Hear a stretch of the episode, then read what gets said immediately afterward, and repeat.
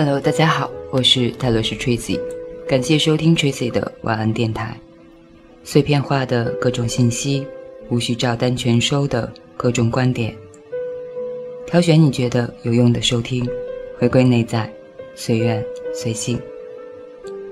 关于爱情的话题，是你选择让自己变成今日更好的你。那是我们边走边回头看的一段时光。走过那一段路的人就明白，当时我们真的很惨。我们恍然无知地前进着，觉得自己好像勇敢了，却还是忍不住偷偷地回头看了。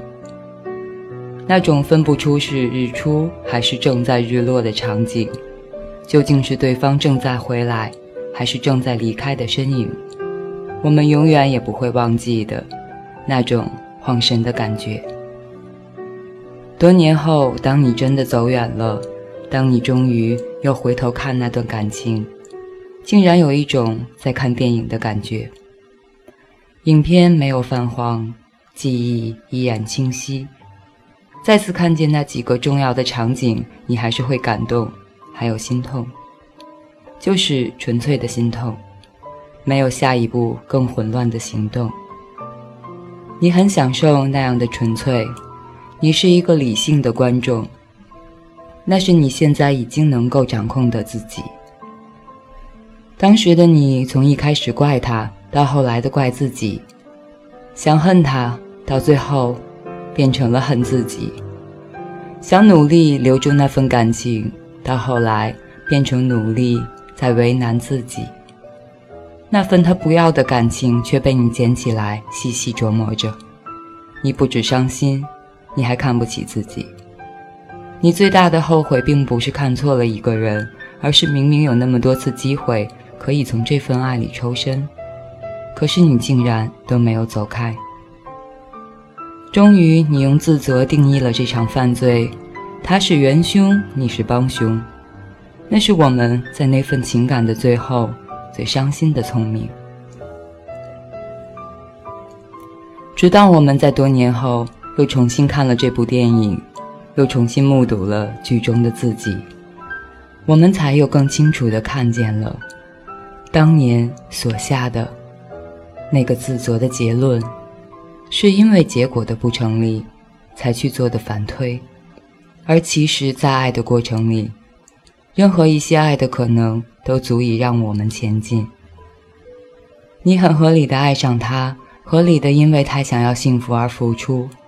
那一切你曾经为爱而做的事情，他们也许浪漫而虚幻，也许愚蠢而疯狂，直到现在看起来还是如此的合理，而且理所当然。